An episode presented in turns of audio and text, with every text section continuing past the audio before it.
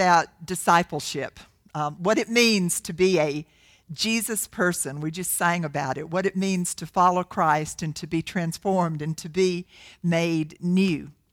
Now, I figure that discipleship is just a, a, fancy word for what we do as Jesus people from the minute we wake up in the morning until the minute we go to sleep at night, and then even in our dreams, don't you think? So, the, the question is how do we get it right? How do we get the hang of being disciples? So, I want to tell you, y'all may be very much like me. My first knowledge about disciples, and I thought this was all there was to it, was in vacation Bible school at Bowden First Methodist Church when I was a kid. Um, we had to learn Jesus' 12 disciples, had to memorize their names, and had to do little plays with them. We made puppets out of uh, popsicle sticks and construction paper, and we knew that some of them were fishermen. And so we made boats and we made nets and we made fish and we made their daddy in the boat, and, and, and, and, and we, we talked about uh, what these disciples did and some of the stories and how everything was going just fine for them until one day this guy named Jesus happened to walk by. And then everything changed. The scriptures tell us that they left their boats and they followed him. For years, I thought that it was just about those 12 disciples, you know, that, that was, those were the disciples. But now I know better we are disciples also. So let's start at the beginning. I'm going to read the scripture from the book of Matthew. Different, uh, different gospels tell it differently, but this is from the fourth chapter of Matthew, and I'm going to be starting with the 12th verse. Um, no, I'm not. Going to be starting with the 18th verse. So hear now this word of God.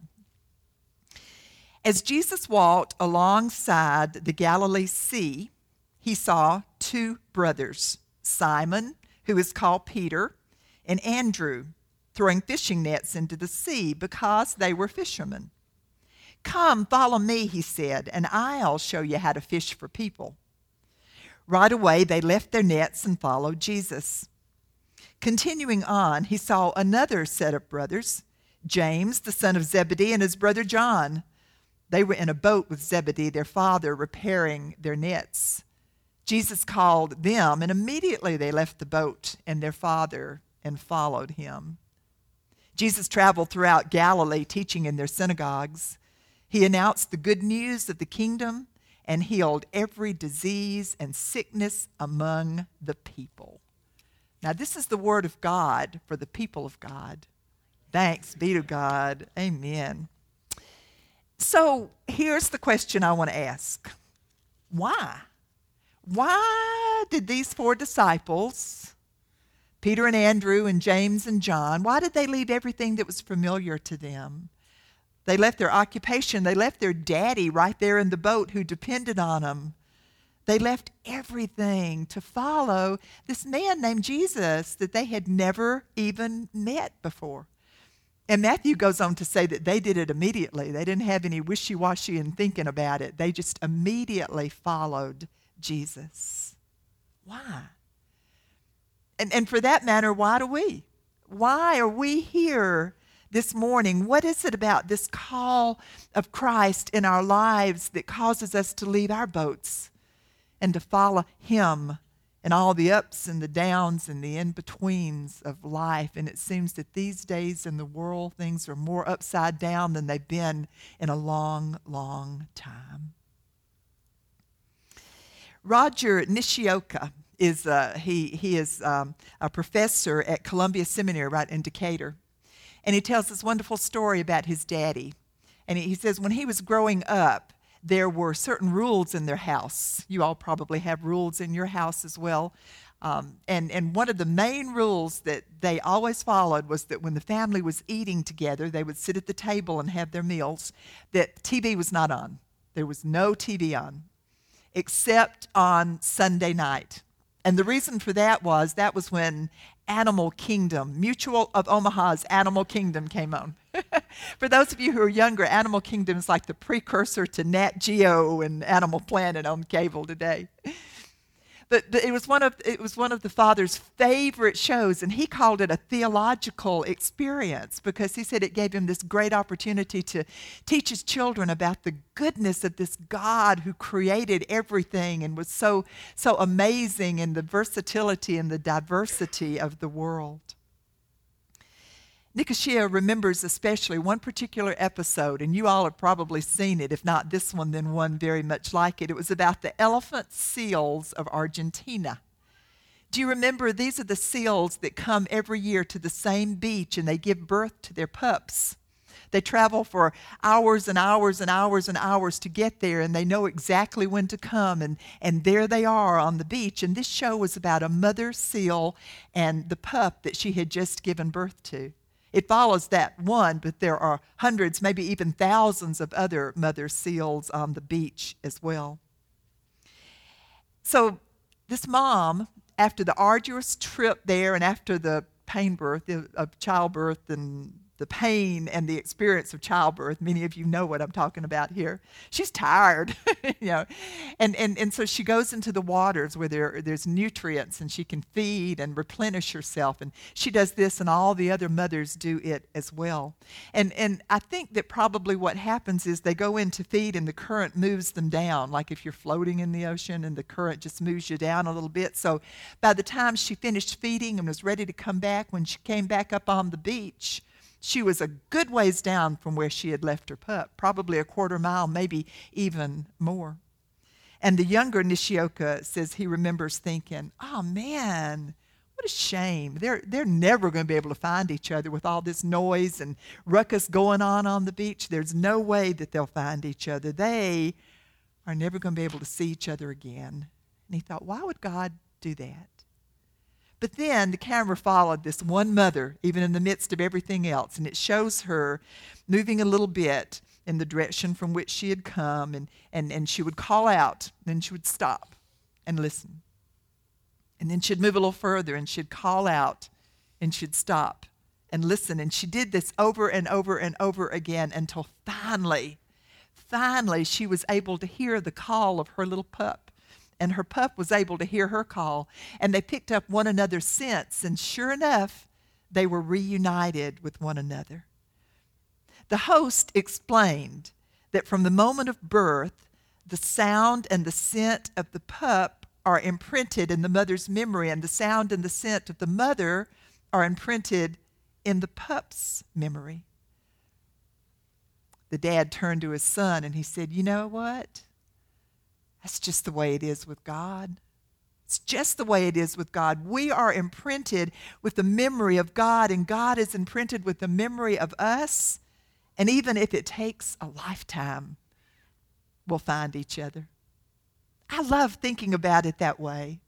And it makes me think that perhaps the disciples had been waiting all their lives to hear the voice of this man, Jesus who came along on that sunny day on the lake shore, bringing light and bringing the kingdom of heaven to the world, so that when they heard it, all they could do was follow. They didn't have any choice. Hmm. Don't we wish it were that easy? That we could hear and follow that easily? Well, y'all, Matthew says that we can. And He wants us to get to the point in our lives that even in today's demanding, confusing, overstimulated world, we can hear the voice of God, the authentic voice of God, above everything else, above all the noise. He wants us to know that we too can follow Jesus and do it well. Now, let me give you one or two things to think about here. In order to follow Jesus, we got to be real. We got to be authentic. And in order to follow Jesus, we got to be patient. Hmm. Hard things. For a whole lot of years, I was a youth pastor. And I guess that I took probably 20 youth groups on, on mission trips during the years that I was doing that job. Um, I even came here several years ago. It was when Sherry Hickam was here working with the youth, and y'all did River of Life you may remember. And I, I want to tell you how uh, impressed I was even then with how gracious and hospitable you were. The food was delicious. We got to sleep on the floor. Uh, it, was, it, was all, it was all wonderful. It really was. Thank you. I hope that you will do it again sometime. But, but today I want to tell you about Rachel.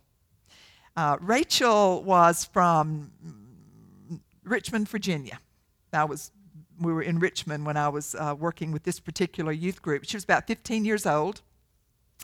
And we had um, come down from Richmond to Hinton Rural Life Center, which is, I think, where your young adults are today. Is that right? Is it Hinton? I think I heard that. It's right in North Carolina. And, and what we were doing uh, on that particular trip was working on a single wide trailer. It was up on the top of a mountain. And I got to tell you, it was very, very old. Uh, and it was very much in need of a whole bunch of TLC. Um, and we were there to follow Jesus. We knew that. Everybody knew that's why we were there. Whatever it took, that we all knew. So, one of our jobs was to put insulation under this very old, decrepit, sad trailer. It was leaky and it was cold in the wintertime. And so we're going to put insulation underneath and then we're going to put a, um, a underpinning around it, a, a, a, you know, plastic skirt thing around the outside. So Rachel wound up on the insulation team. Oh, did I mention that Rachel was a diva? I mean, she was a diva the way only the 90s could produce divas, if you remember. The big hair, sequins, and, and glitter, and, and, and pink tennis shoes.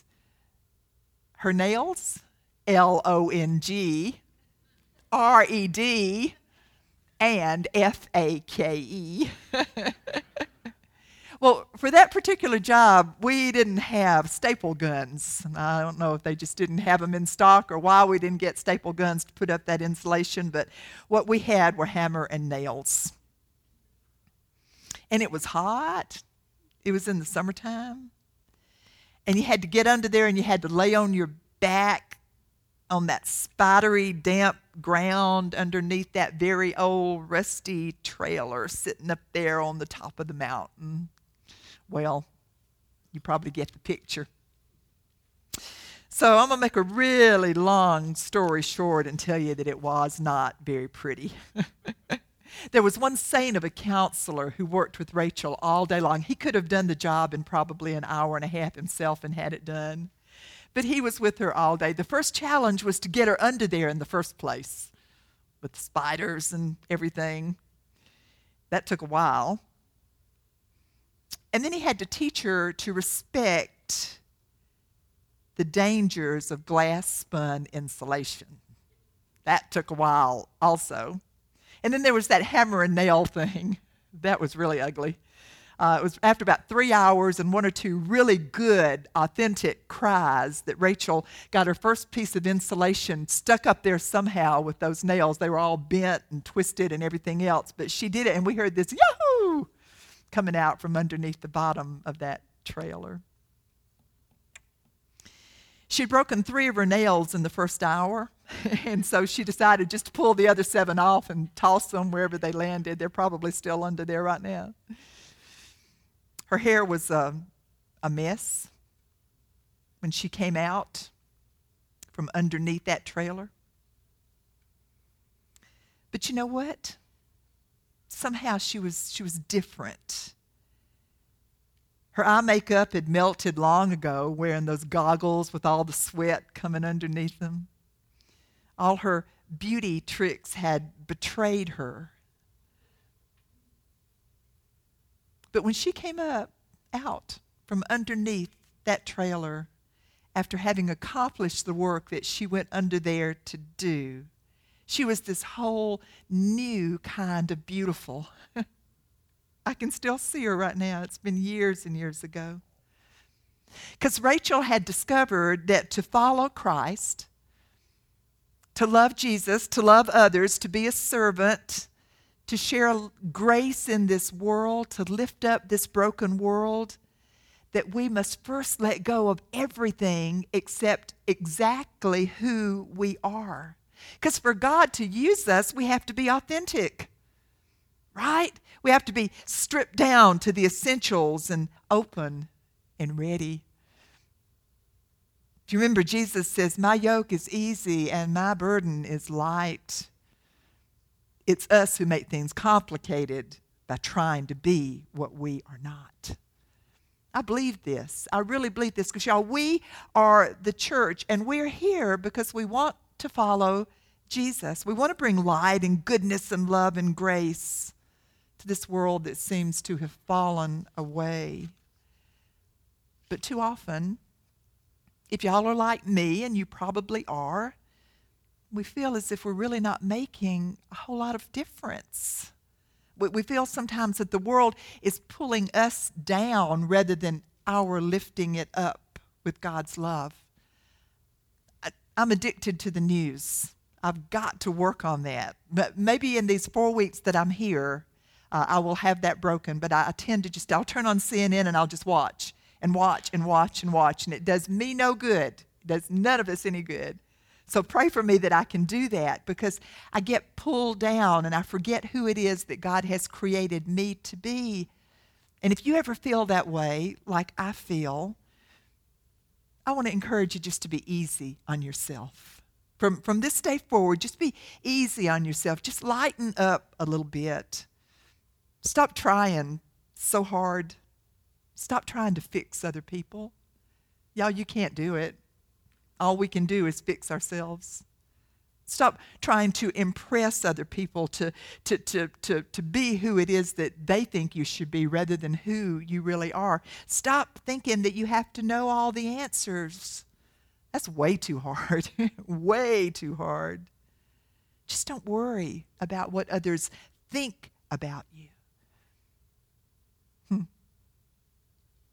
Instead, just be quiet and listen. Listen with your heart. Listen with your soul. Don't listen to all the other voices around on the beach. Voices telling you who you should be and what you should believe. Instead, just be yourself. Just listen for the voice of Jesus way down deep in the depths of who you are. What is it they say? Just do you. I like that. Just do you. Just smile at the world and do you because, y'all, that is when God can use us best. And that's when your life can truly, truly make a difference. So they left the boat and they went with Jesus. And nothing, nothing was ever the same. And may it be so with us. He's calling. And we have been waiting all our lives. And all God's people said, Amen and amen. Will you pray with me? Gracious God, how we love you, how we thank you for the voice of Jesus in our lives.